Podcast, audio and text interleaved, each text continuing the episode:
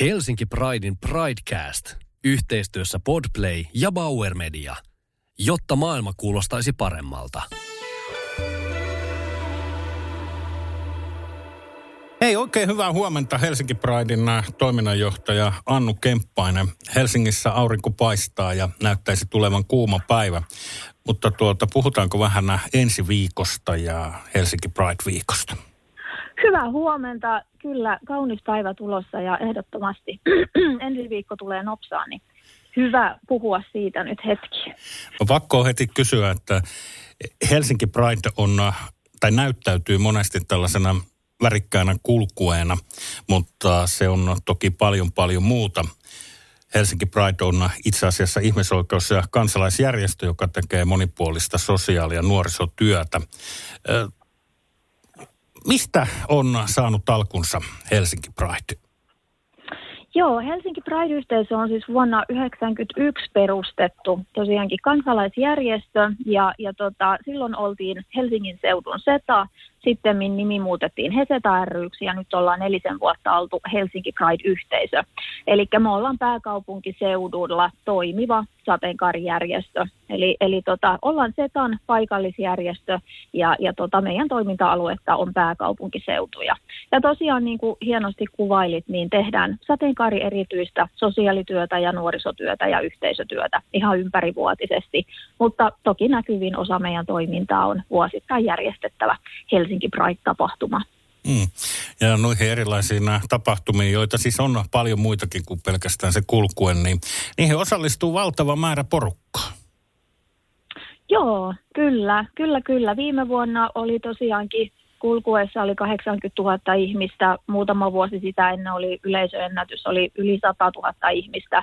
Tänä vuonna meillä on yli 200 erilaista tapahtumaa ensi viikolla ja, ja tota, oletetaan, että tulee kyllä valtavat yleisömäärät ensi viikollakin tapahtumiin.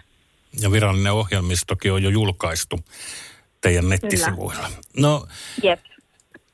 silloin 90-luvun alussa ei ollut ihan niin itsestään selvää kuin mitä se tänä päivänä on tämmöinen seksuaalinen tasa-arvo, mutta onko se vieläkään, tai onko vieläkään Pride-tapahtuma ja tämä Pride-yhteisö menettänyt merkitystä, eli voidaanko me puhua edelleenkään vieläkään seksuaalisesta tasa-arvon toteutumisesta Suomessa? No tota, viime vuosi oli tosiaankin ö, väkivaltaisin sukupuoli- ja seksuaalivähemmistöille yli 10 vuoteen Euroopassa. Eli, eli tota, hienoja edistysaskeleita tapahtuu koko ajan, mm, mutta samaan aikaan ö, myös sanotaan, että, että osa poliitikoista vaikka käyttää ö, aika kovaa puhetta, ja, ja tota, myös median toimintalogiikka on sillä tavalla muuttunut, että, että klikkiotsikot myyt ja, ja tota, ehkä semmoinen niin kuin sensaatiohakuisuus myös koskien, koskien sateenkaari-ihmisten asioita näkyy mediassa. Ja, ja tota, valitettavasti sitten joskus myös semmoinen koventunut puhe julkinen puhe näkyy tekoina. Eli tota, se, on, se on huolestuttavaa, että tässä näkyy, että toisaalta mennään hienosti eteenpäin ja meilläkin on valtava, valtava määrä kumppaneita tässä tapahtumassa. Eli to, toisaalta niin kuin se liittolaisten ja tota, tukijoiden joukko kasvaa, mutta samaan aikaan tapahtuu vaikka väkivallan tekoja. Tässä on nyt viimeisinä viikonloppuina tosiaankin uutisoitu erilaisesta vä- ilkivallasta ja, ja toisaalta myös ihan väkivallasta, mikä on kohdistunut sateenkaari-ihmisten tapahtumiin ja sateenkaari-ihmisiin. Ja sitten meillä on, on vaikka niin kuin viimeisin Euroopan perusoikeusviraston tutkimus, joka, joka tutki nimenomaan niin kuin myös Suomen, Suomen tasolla, että mitä kuuluu sateenkaari-ihmisille, niin 8 prosenttia vastaajista ilmoitti, että voivat olla avoimia itsestään työpaikalla joka tilanteessa. Että kyllähän se myös kertoo, että, että tota, ihmiset ei uskalla olla vielä omia itseään. Et siinä on paljon tekemistä ja, ja sitten taas se, että me tiedetään, että sateenkaari nuorille ö, kuuluu valtaväestöön verrattuna tosi huonoa. Eli viimeisin kouluterveyskysely kyllä kertoo karua kieltä siitä, että, että tota, korona-aika kurjisti sateenkaarinuorten hyvinvointia entisestään, niin, niin tota, kyllä meillä tekemistä riittää.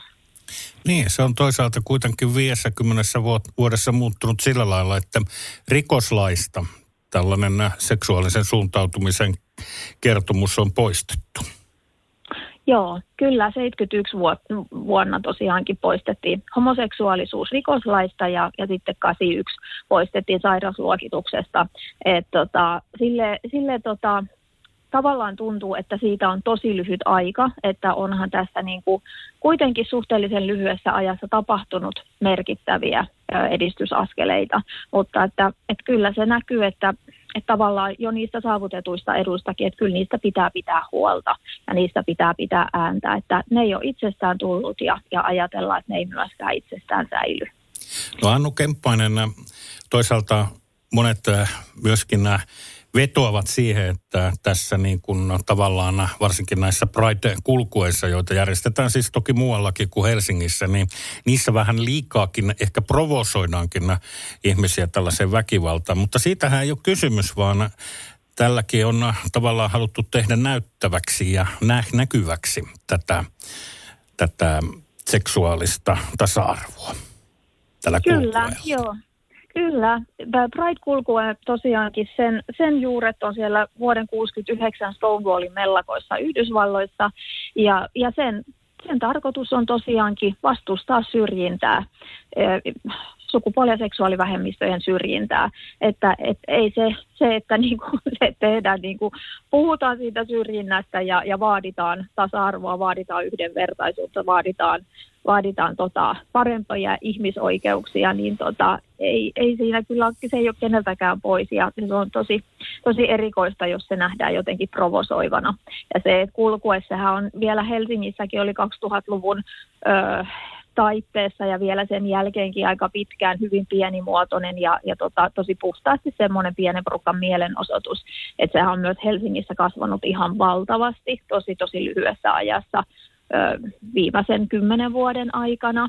Että se, että nykyäänhän siinä on valtava määrä ei, ei pelkästään sateenkaari-ihmisiä, vaan myös liittolaisia. Et, et kyllähän se nykyään on niin kuin, siihen mahtuu paitsi sitä mielenosoitusta, mutta siihen mahtuu paljon myös iloa ja, ja myös juhlintaa.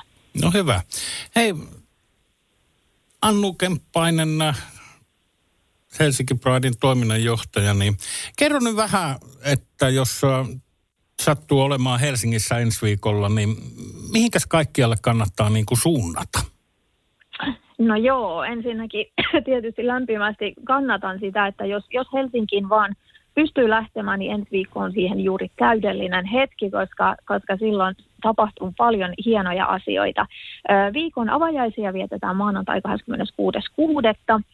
Klaus Koossa, joka on siis hotelli ja tänä vuonna toimii Pride Houseina, eli sieltä löytyy meidän meidän tota Pride-infopiste, mistä voi käydä kyselemässä, että missä kannattaa olla, mitä tällä viikolla tapahtuu. Siellä myydään meidän tuotteita ja siellä on mahtavaa ohjelmaa. Siellä on upeita keskusteluja maanantaista perjantaihin pitkin päivää ja tota, sitten siellä on myös, myös erilaisia pienimuotoisempia vertaistapahtumia, työpajoja, vaikka mitä. Mutta siis toki meidän kumppanit järjestää ympäri Helsinkiä myös Espoossa tapahtumia, eli ei pelkästään siellä Pride Houseissa.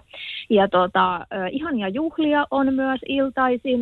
Ensinnäkin siellä Klaus Koossa on upeata iltaohjelmaa, mutta tota, sitten meidän legendaariset naistenpileet, niitä vietetään perjantaina perjantaina 36. tuolla kaivohuoneella ja, ja tosiaankin sitten lauantaina kulkuen jälkeen vietetään puistojuhlaa kaivopuistossa ja päätöspileitä vielä kaivohuoneella. Ja, ja sitten taas nuorille on ihan oma oma festarinsa, eli nuorten Pride. Nuorilla on oma Pride House, nuorilla on omat juhlat, omat avajaiset, omat päätöspileet ja valtavasti omaa heille suunnattua ohjelmaa. Toki siellä nuorten Pride Houseissa, mutta niin ikään myös ympäri Helsinkiä ja myös ympäri Espoota.